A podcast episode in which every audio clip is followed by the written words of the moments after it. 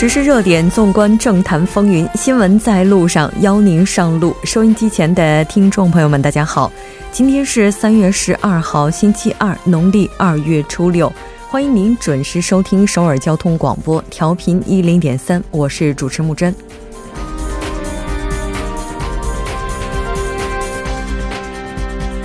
第二次金特会谈判破裂后，北韩和美国都放慢了节奏，进入了复盘和未来谈判方案规划阶段当中。阶段契合和一步到位契合暂现僵局。本月房地产销售景气指数跌至新低，买卖市场均出现不振，后续该何去何从？第一大在野党自由韩国党院内代表罗清源今天于国会进行的演说，在朝野上下掀起了轩然大波，艰难中开门的临时国会遭遇寒潮。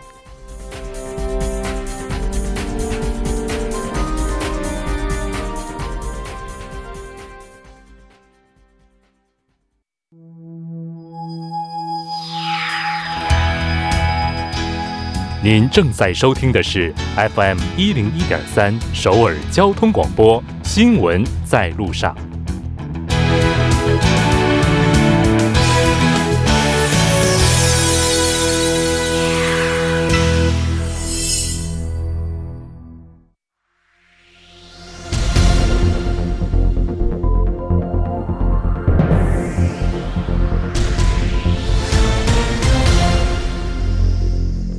此时此刻，主要新闻。接下来把时间交给新闻播报员孙志武，我们稍后再见。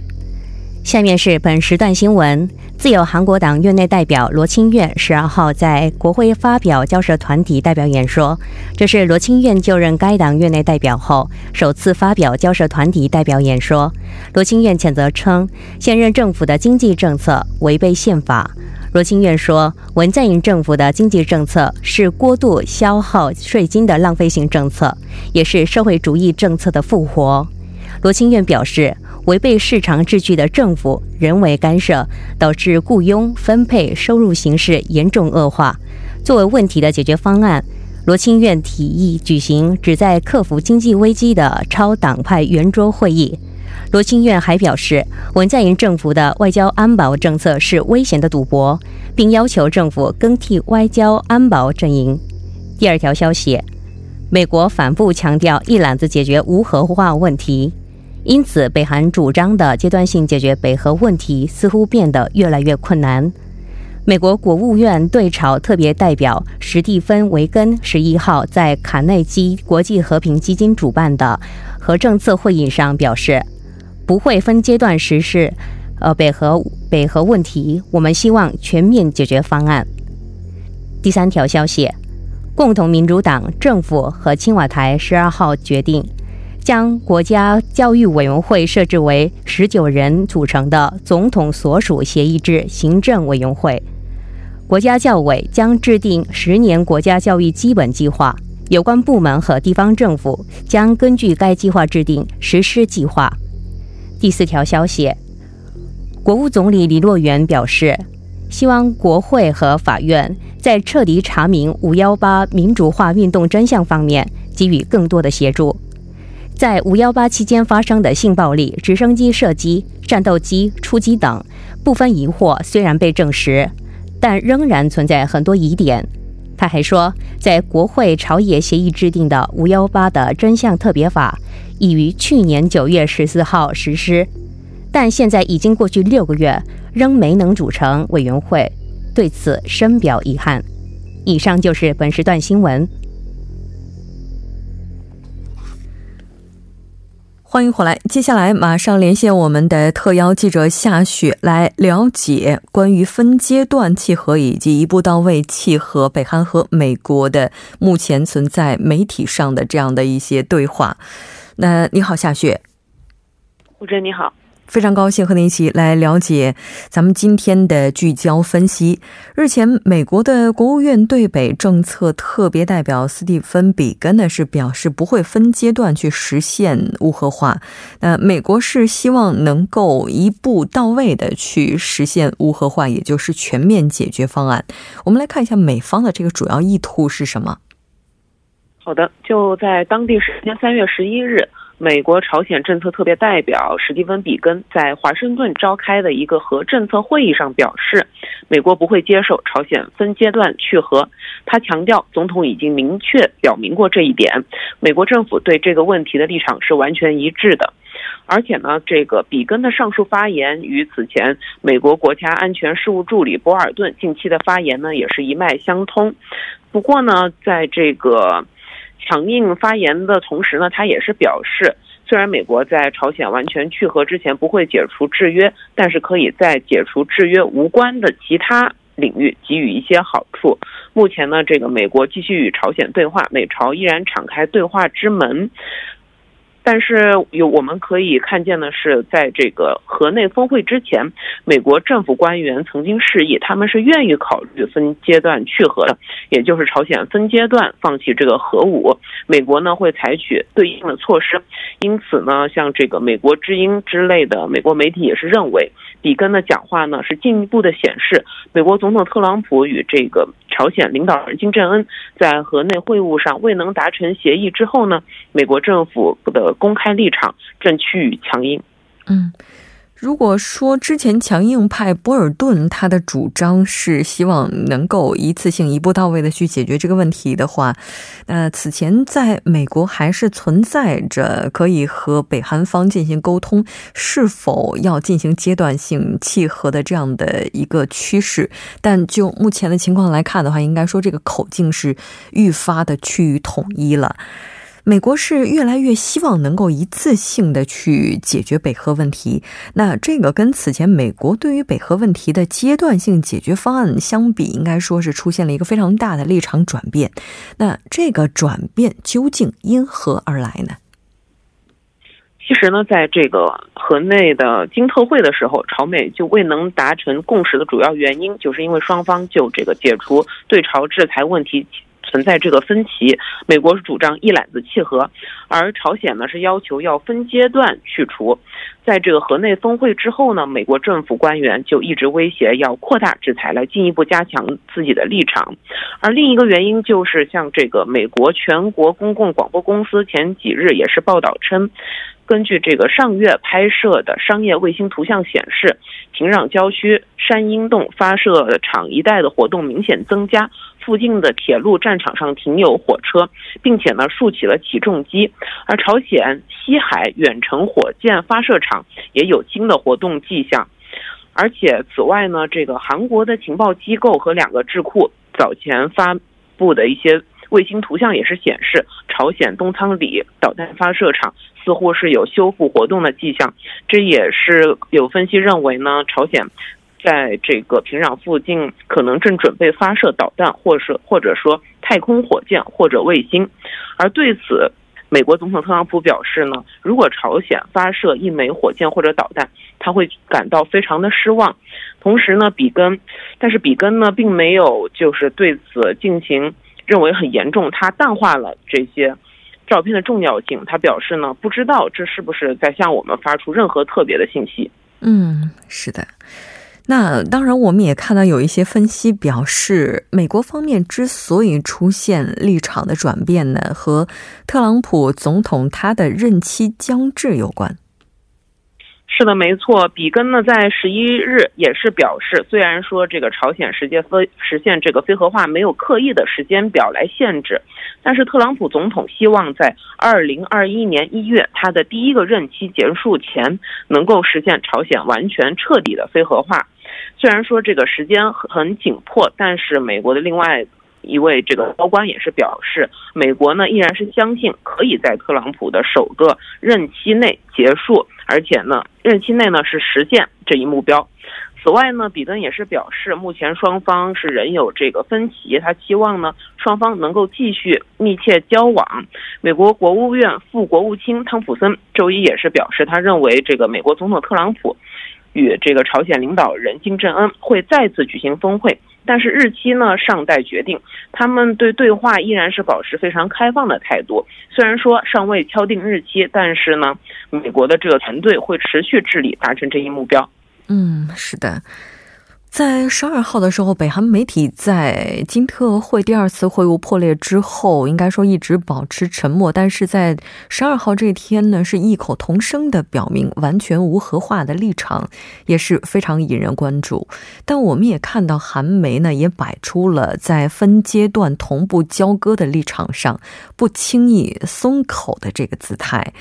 那也就意味着，下一阶段的话，北韩方面接受一次性解决方案的概率可能会比较低。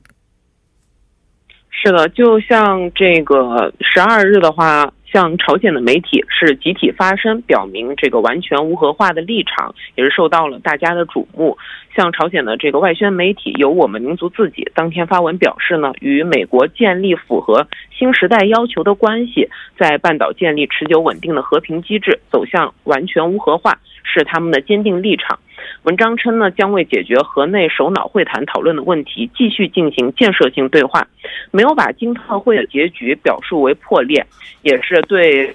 此次对话呢保留了一种希望。另外呢，朝鲜的一家这个外宣网站《今日朝鲜》也是刊登了署名外务省官员的文章，阐明了上述坚定立场。外宣周刊《统一新报》前日呢也是高度评价了第二次金特会，并称两位首脑。道别时约定再见。虽然说这个朝美进入对话轨道之后，这个朝鲜的媒体呢经常用上述的表述，但是就完全无核化明确的表态是第一次。因此呢，在这个外界担心朝鲜这个发射导弹的情况下呢，朝鲜或者是做出一种暗示，是自己不会做出恶化局势的行为。不过，这个朝鲜媒体在这个分阶段契合。这一立场上也是表现出不会轻易松口的一种姿态。统一新报呢指出，朝鲜向美国提出的宁边契合换取放宽制裁，是基于这个建立互信和分阶段解决原则的最现实、大步走的无核化措施，并且呢敦促美国政府排除反对派不耻不正当的这个干扰，拿出呢主见和魄力来开拓这个朝美关系走向未来，走向呢这个。人类期望的和平安全之路。嗯，是的。刚刚你也提到了，美国媒体是在不久前报道称，北韩东仓里导弹发射场出现了恢复的迹象。美国国务院对北政策特别代表比根呢，也是于当地时间十号表示，美方呢正在严密的注视北韩恢复导弹设施等等这些相关的情况。就目前这个局势来看的话，双方各持己见，很难去进行一个短期之内的调解。其实这可能也就意味着下一阶段，如果韩方继续进行斡旋的话，这个难度也是增大了。是的。就在今日的时候，被问及这个朝韩国政府对朝美围绕无核化方式存在分歧的情况有何评论时，韩国的外交部发言人金仁彻回答称呢，这个韩美朝领导人就半岛完全无核化多次达成一致，韩方将基于坚定的韩美合作，推动朝美尽早重启对话。为实现半岛无核化和构建永久和平机制做出不懈的努力，而在同日呢，韩国统一部也是指出将继续以这个韩朝领导人密切沟通，促进韩朝关系发展，推动半岛无核化取得进展呢，从而解决悬而未决的重大问题。统一部表示呢，如果韩朝之间出现矛盾，统一部将力争通过这个领导人的沟通，及时解决相关的问题。基于韩美密切的合作，统一部呢也将通过这个韩朝对话来推动朝美重启谈判，并且帮助朝美就无核化和相应的措施达成协议。他们将密切关注朝鲜无核化的进展情况，并且呢积极寻求半岛问题的解决方案，包括力促有关方探讨中战宣言与和平协定，谋求缓解这个军事紧张，建立军事互信等。同时呢，这个统一部也是表示，在这个国际社会对朝鲜制裁的框架下。韩国也是将继续为重启开城工业园区、金刚山旅游项目做好准备，并且营造环境，在落实半岛新经济构想、这个韩朝共同特区建设等经济方面继续努力。现阶段应该说最为重要的任务就是要避免助长紧张局势升级。当然，这样一个态度也是韩国统一部次官千海成在见媒体的时候的表述。那当然，我们看到美方目前也是基于这一立场，在密切关注北韩的动向。北韩方也多次表明继续展开对话的决心。所以，对于韩方而言，可能接下来继续推进南北对话以及各种合作，稳定管控半岛局势呢，也是重中之重。再次感谢夏雪记者带来今天的这一期连线，我们下期再见。好的，下期见。接下来关注一下这一时段的路况、交通以及气象信息。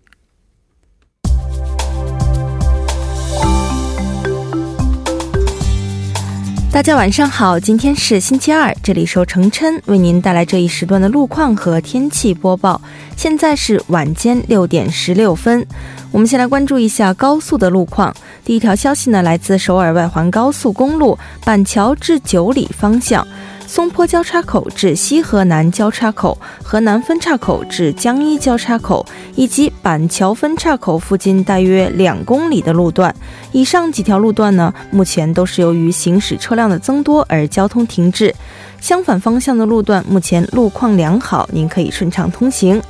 好，接下来我们来关注一下首尔市内的路况。第一条消息呢，来自世宗大路美国大使馆至光化门丁字路口这一路段。目前在该路段的一车道上呢，发生了一起追尾事故，相关人员正在积极的处理事故之中，还望后续车辆参考相应路段，提前变道行驶。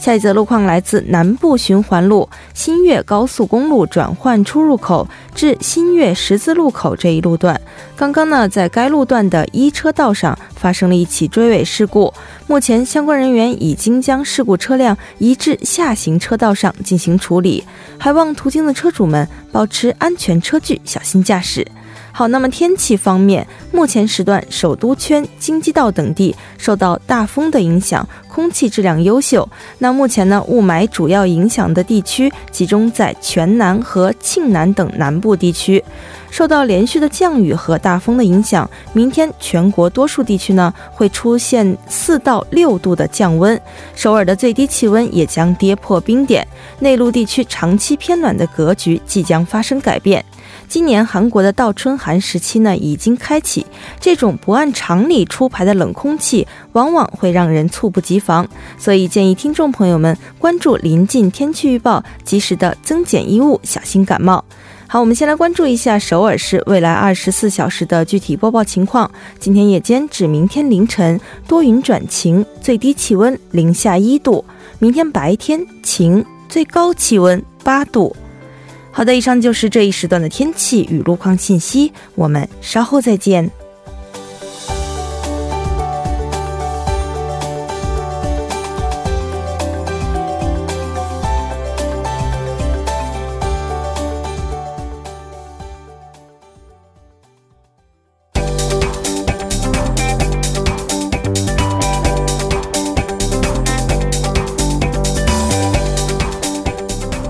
教金融市场解读财经热点，接下来马上请出栏目嘉宾，财经评论员董爱颖。董评论员，你好。嗯，你好，木真。非常高兴和您一起来了解咱们今天的财经观察。依然是先来关注一下今天韩国股市的走势。嗯，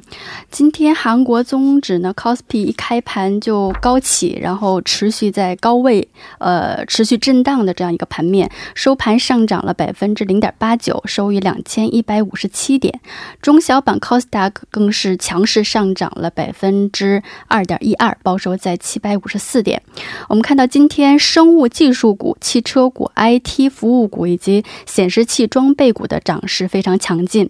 那三年国债收益率报收在百分之一点八一，与前一交易日持平。韩元对美元汇率报收在一千一百二十九点八韩元，下降了三点九韩元。嗯。那应该说这个涨幅的话，和昨天相比是有了这个上升哈。对，那今天的话，股市上涨，它的原因又是什么呢？嗯，今天的上涨呢，其实主要来自于美国方面的利好因素。呃，就在首尔时间昨天晚间呢，美国公布了一月零售销售数据，那么接着呢，带来了美国三大股市的上涨，尤其是科技股强势上涨。嗯，我们看到道指呢上涨了百分之零点七九，那么以新兴产业为主的纳斯达克指数也上涨了，这个幅度超过了百分之二。标普五百呢也是上涨了百分之一点四。嗯。是的，这个应该说，除了美国之外，哈，这我们看到今天英国这边也有消息传来，对，也就是说有序脱欧现在还存在着一点希望，离大限还剩十几天的时间。我们看到特蕾莎梅仍然是在进行着最后的外交努力。那这个情况就是说，按照目前这个进展，哈，它对全球经济以及金融市场的影响怎么样呢？嗯，我们首先。从这个经济角度来看，哈，我们看它对英国的经济，首先看一下对英国的经济是怎么样的。嗯，那么从我们从这个英国起初要求脱欧的背景来看呢，我们看到一一年到一五年之间呢，英国的经济是明显要好于欧盟的。那么这个期间呢，我们看到呃，欧盟的 GDP 的。增速哈，那么均值是百分之一点一六，而英国就明显比较高，是百分之二。呃，而且这个欧盟成员国的经济实力差异比较大，所以在这个欧盟债务危机的时候呢，就是英国就认为是欧盟成了自己的一个拖累哈，所以英国就。而且当时呢，英国还得给这些成员国去提供救援，哈，增加英国本身的这个财政负担。所以它脱欧呢，最主要是出于一个经济角度的一个经济利益，嗯，自己的这个经济利利益的一个考量，所以开始酝酿脱欧。呃，所以大部分这个支持脱欧的这个。人士认为呢，如果在呃英国脱欧之后呢，将不再为这些欧盟的成员国去提供预算，能够直接减少英国财政成本。但实际上呢，我们看到这个英国脱欧呢，对于英国经济来讲呢，它的负面影响是远远大于正面的。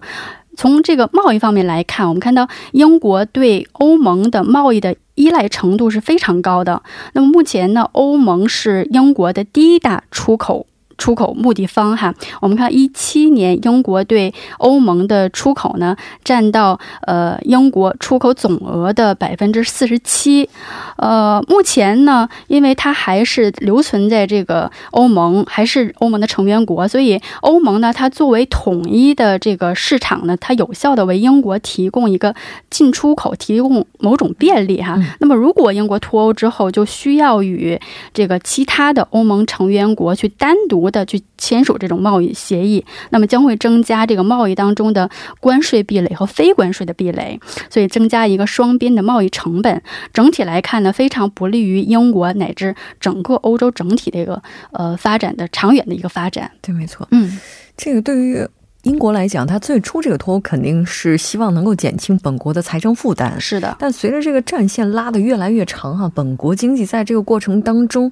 难很难避免就遭到一些外部的冲击。没错，没错，因为这个过程啊曲折复复杂，所以在这个期间呢，市场的不不确定性非常大，所以投作为投资者来讲呢，他不知道应该往哪里投资，嗯，所以从而导致了这个企业都在推迟投资，所以。所以我们看到这个，呃。目前呢，这个投资的放缓哈，很大程度上影响到了英国实体经济的发展。嗯，尤其英国这个国家呢，它对海外投资是相当依赖的。一七年，英国的 FDI 哈，就是外国人直接投资的存量就占到 GDP 的比例呢，高达百分之五十九。那么受到这个外资投资的放缓呢，我们看到从一六年六月英国公投决定脱欧以来呢，英国的 GDP 的增速就从一四年，当时是在百分之三以上的这样一个水平，逐渐降到了一八年三季度的百分之一点五。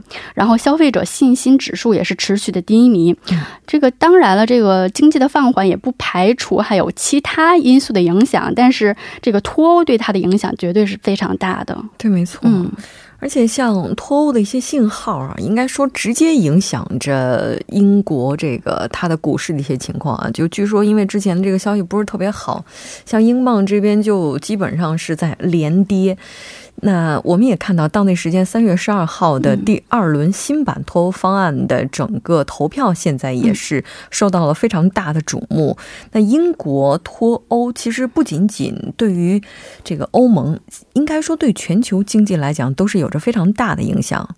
是的，呃，首先从对欧盟的影响来看啊，因为英国是欧盟的重要的成员国，那么一旦英国脱欧哈，一方面将产生一个示范效应，严重影响到其他成员国的心态哈，加大欧盟一体化进程的这个不确定性；另一方面呢，呃，在经济援助方面哈，少了英国的这个分担，那么德国呀、法国呀这些欧盟内部比较发达的国家将会承受更大的经济负担，那么削弱。整个欧盟的一个抗压的实力，呃，另外呢，英国脱欧也也将降低欧盟整体的一个经济规模，进而影响到欧盟在全球经济政治事务中的一个地位和话语权。那么对于欧盟来说，那么欧盟呢又是世界经济的一个一一一大块儿哈，是一个非常大的经济体，所以呃，对全球经济发展是极为不利的。是的。